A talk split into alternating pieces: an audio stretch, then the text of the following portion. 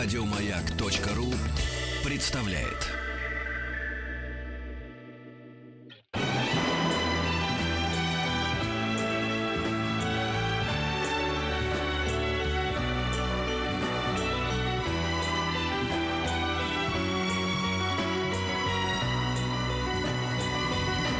Спутник кинозрителя. Наш Антон Антон всегда был таким. да. За что и ценим. Зато и любим. Ну, Ну, к сожалению, в контексте мы не можем в контекст вводить, это слишком долго. Ну, Да. в общем, порадовал э, сейчас. Ну, в общем, мы порадовались за Антона, что он совсем скоро уезжает в Канны. Это правда. Кстати Мы говоря, папу! а, тем, кто... а, тем, Антон, а у тебя сколько фотографий? Вот э, на лестнице, вот в Каннах. М, Очень мало. За все... Это будет мой 19-й фестиваль, я, может, два раза сфотографировался на у И лестнице. то полиция сфотографирует, когда Да, скручивает. И когда лицом в ладони. Нет, э, я совершенно не сторонник этих всяких селфи и прочего. Ну, иногда где-то можно сделать. Я и, не, то, что такой пурист, что это все нельзя, но я туда приезжаю не, не себя наблюдать в Каннах, а все-таки других смотреть, и кино, и прочее. Так вот, Убедил. а я хочу сказать, что Мы в этом году представлены как серьезно на О, Каннском. Более чем. Я прежде чем сказать про нашу представленность, сейчас обязательно скажу, хочу, хочу сказать э, вот что. Очень многие заранее кусали локти, ненавидели всех едущих в Канны, потому что в Каннах, ну, это было как бы понятно, прем- а потом объявлена э, премьера первых двух серий Твин Пикса нового э, Дэвида Линча. Сейчас все кинулись, прости, про, пожалуйста, пересматривать Да, ну, э, с первой, ну, да, потому что с уже ждут нового. Естественно, все. многие 20 лет не смотрели. Только, Конечно. пожалуйста, тут на одном канале, не будем знать, каком, показывают чудовищно дублированные, ты- чудовищно, в глухую. Во-первых, я ненавижу, когда ты не слышишь голосов актеров вообще. Ну, а медиатека выпустила Да. с субтитрами. Да. Пу- Пусть благословят их небеса. Так что Да. можно смотреть в оригинальном звуке. И также будет и новый сезон у них. Так вот, я хочу сказать другое. Что, во-первых, вы можете перестать завидовать э, всем канским э, гостям и завсегдатаям. Потому что, конечно, там у нас будет съемочная группа Линч с актерами. И, конечно, посмотреть на них хотя бы издалека это дорогого стоит. Но и вы это увидите хоть и в телевизорах или в компьютерах. Однако показ в Каннах будет на три дня позже, чем премьера в телевизоре, которую вы увидите здесь. Мы ее там в телевизоре не увидим. Мы там будем сидеть, э, смотреть кино, и получается, что мы отстанем от э, А, всего... не общемировая телевизионная какая-то? Общемировая, но э, А, вот не бесплатная, а подписная. У меня во Франции не будет там телевизора с подписным Не, каналом, где я могу Ну это ты кому-нибудь прилипни. А у нас здесь будет возможность? Да я в кино там сижу. Нет, здесь будет, конечно. Здесь, Да? здесь показывают, а медиатека купила и показывает. И ТВ-3, что ли, кто-то из каналов тоже будет показывать. Так что здесь будет. Вот. а, так вот, это не все. У вас есть возможность э, к этому подготовиться. а, потому что одновременно с выходом а, а, телевизионного нового Твин Пикса в кино, в кинотеатрах выпускают ограниченным, разумеется, сверхограниченным тиражом, что-то будет вообще один раз показываться, что-то там два-три раза показываться, три старых фильма Линча на большом экране. Это очень здорово, на мой взгляд. И самое, конечно, крутое, не то, что будет показан полнометражный Твин Пикс сквозь огонь. Во-первых, это не лучший фильм Линча. Во-вторых, э, он все-таки дополнение для тех, кто уже изучил сериал. Иначе его почти бессмысленно смотреть. Не то, что будет показан фильм «Шоссе в никуда», который у нас в России, конечно, шел, но это был 97 год, и почти не было никакого проката как такового. Я его смотрел, как сейчас помню, в Доме кино в Москве. То есть, ну, мало где он шел. Все-таки на большом экране увидеть это довольно шедевральную картину, это очень круто. Но самое крутое, конечно, то, что фильм, который никогда в России не показывался на большом экране, выпускается, и это действительно в идеальном качестве, с субтитрами, все как положено. И это дебют Линча «Голова ластик».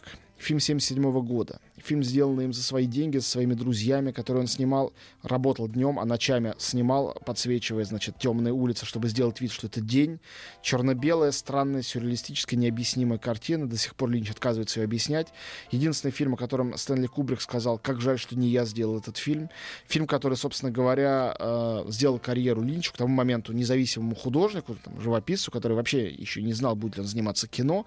И это его первая картина, она, где впервые появился вот этот вот пол, занавески и прочее, все, что потом мы в Твин Пиксе, в других картинах видели. В общем, «Голова ластик» — это Совершенно необъяснимая, очень странная картина. Безусловно, шедевр Линча. То, что это будет на большом экране, это крутизна. Ну, а- Пишут, что в Питере уже идет. да, ну, передайте Питеру от нас э, какой-то супер привет. э, и Надеюсь, что в Москве уже тоже это где-то есть. Я не знаю точных дат, но я думаю, что вы как бы залезете в интернет и легко их найдете. Э, Я просто приветствую тех людей, которые не побоялись это выпустить. Мне кажется, что как бы это совершенно правильный, правильный подход. Вот, теперь э, к э, Канскому фестивалю. Э, Что можно сказать по этому поводу? Да, Россия в этом году удивительно представлена. Три русских фильма в двух главных программах. Причем два из них в конкурсе.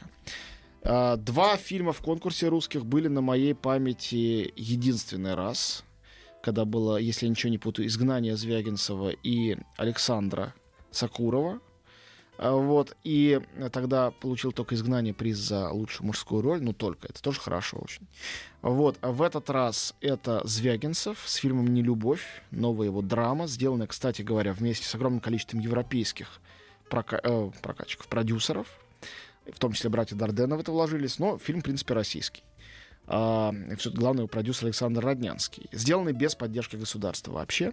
Другой фильм, сделанный Сергеем Лазницей, режиссером которого я продолжаю уверенно называть русским, хотя он не гражданин России, он живет в Берлине, паспорт у него, по-моему, украинский, родился он когда-то в Беларуси, учился он, впрочем, в, э, в Москве, и работал он в Петербурге, он такой космополит, но все-таки, мы часто рассказываем о нем, чаще о его документальных картинах, которые он много снимает, вот, э, но фильм его новый под названием «Кроткая» я все-таки волей мне данной здесь в эфире считаю русским фильмом, потому что он сделан с русскими артистами из Екатеринбурга, потому что он на русском языке, потому что «Кроткая» — это повесть Достоевского, на которой основан сюжет фильма, хотя там все перенесено в наши дни, все изменено.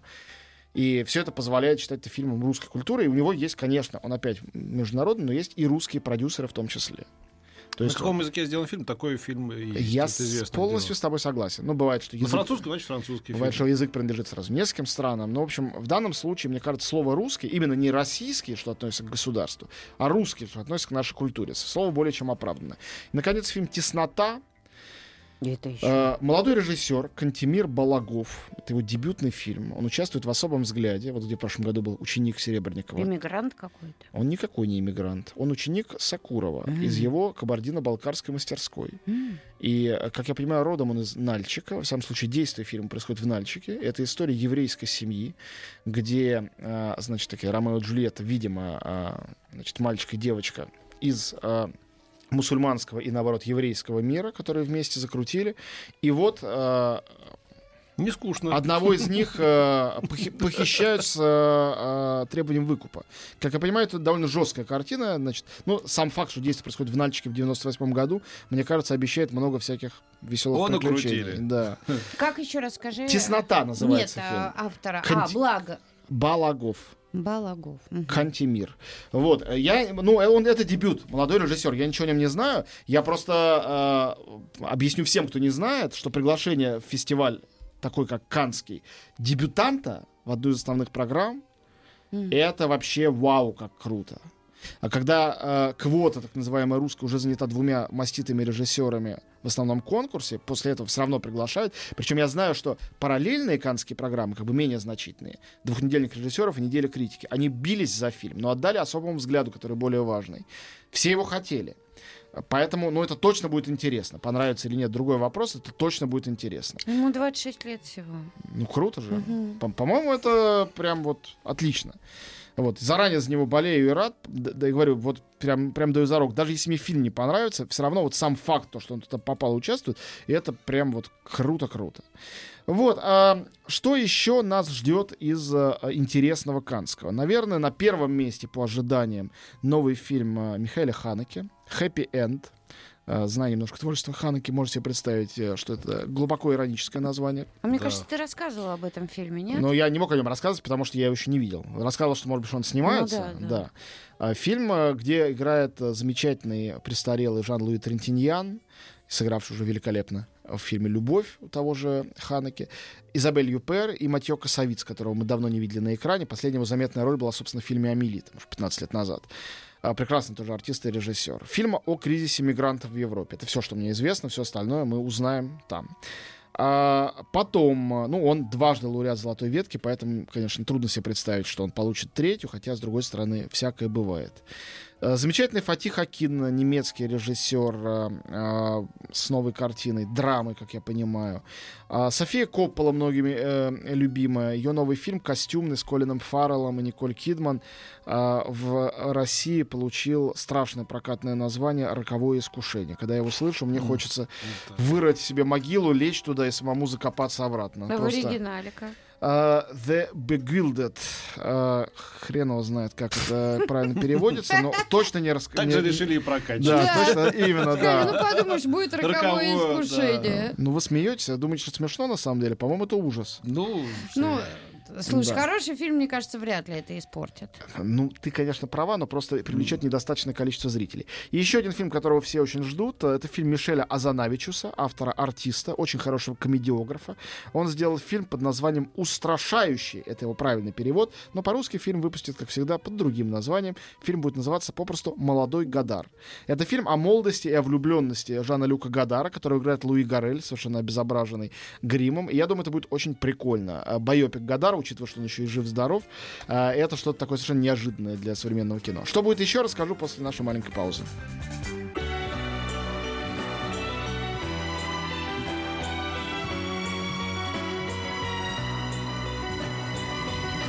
Спутник кинозрителя. Еще о чем мы должны сказать, Антон? А, да я хотел да рассказать немножко про Канны, потому что там полно, конечно, всего еще.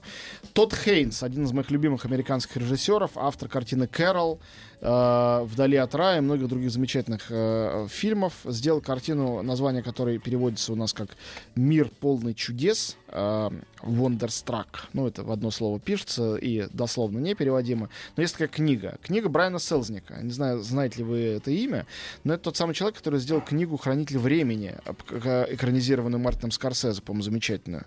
Вот. а, Это писатель-иллюстратор. У него книги состоят большей частью из рисунков. Это не комиксы, а просто вот рисунки без текста и немного текста. Не в качестве подписи, а рисунки и текст ну, как бы перемежаются.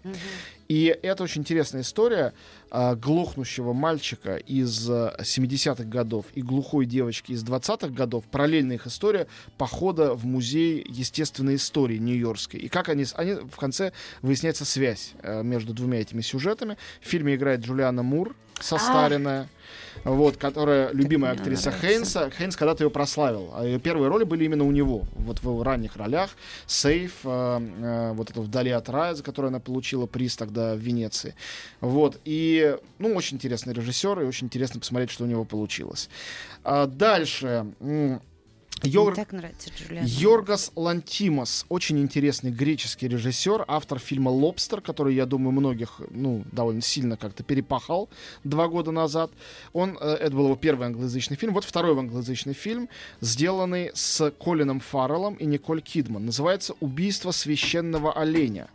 И об этом фильме известно, что он какой-то совершенно провокативный и странный, такой полуабсурдистский, и то, что он является современной вариацией на тему драматургии Еврипида. Ну, режиссер грек. Как он что сделал, непонятно, но это э, наравне с фильмом Звягинцева один из самых ожидаемых фильмов фестиваля.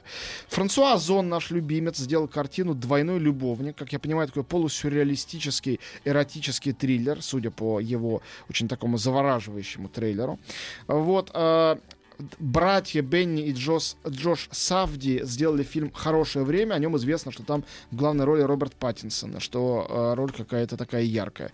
Ну и, наконец, редкий случай, когда участвует в конкурсе э, фильм Ноя Баумбаха, э, такого модного хипстерского режиссера, истории Мейеровец, семьи Мейеровец, где в главных ролях Адам Сендер и Бен Стиллер. Чтобы такие люди приезжали на Канскую красную дорожку представлять для фильма, это редчайший, конечно, случай.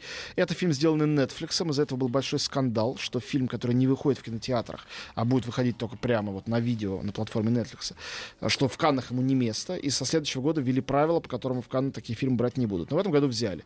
И рядом с этим картина еще одного моего любимца, я думаю, многие наши слушатели его не знают, но узнают теперь. Бон Джун Хо или Пон Джун Хо, корейский режиссер, автор упоительного фильма «Сквозь снег», антиутопии про поезд, который остался в погибшем мире, где вагоны, задние вагоны, где живет пролетариат, и деклассированные элементы устраивает революцию против передних вагонов, где едет, э, значит, высший класс. Упоительный. А, Вот, очень крутой фильм.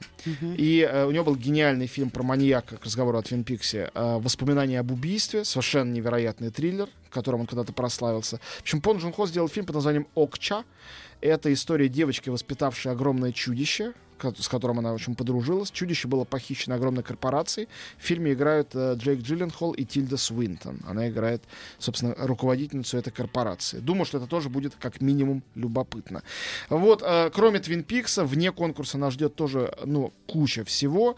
Э, но, наверное, из этой кучи надо выделить одну картину. Это новый фильм Романа Поланского. Вот то, что этот человек не перестает работать в кино и постоянно снимает, это вот следующий фильм после Венеры в мехах. Называется «На основе реальной истории». Это название фильма.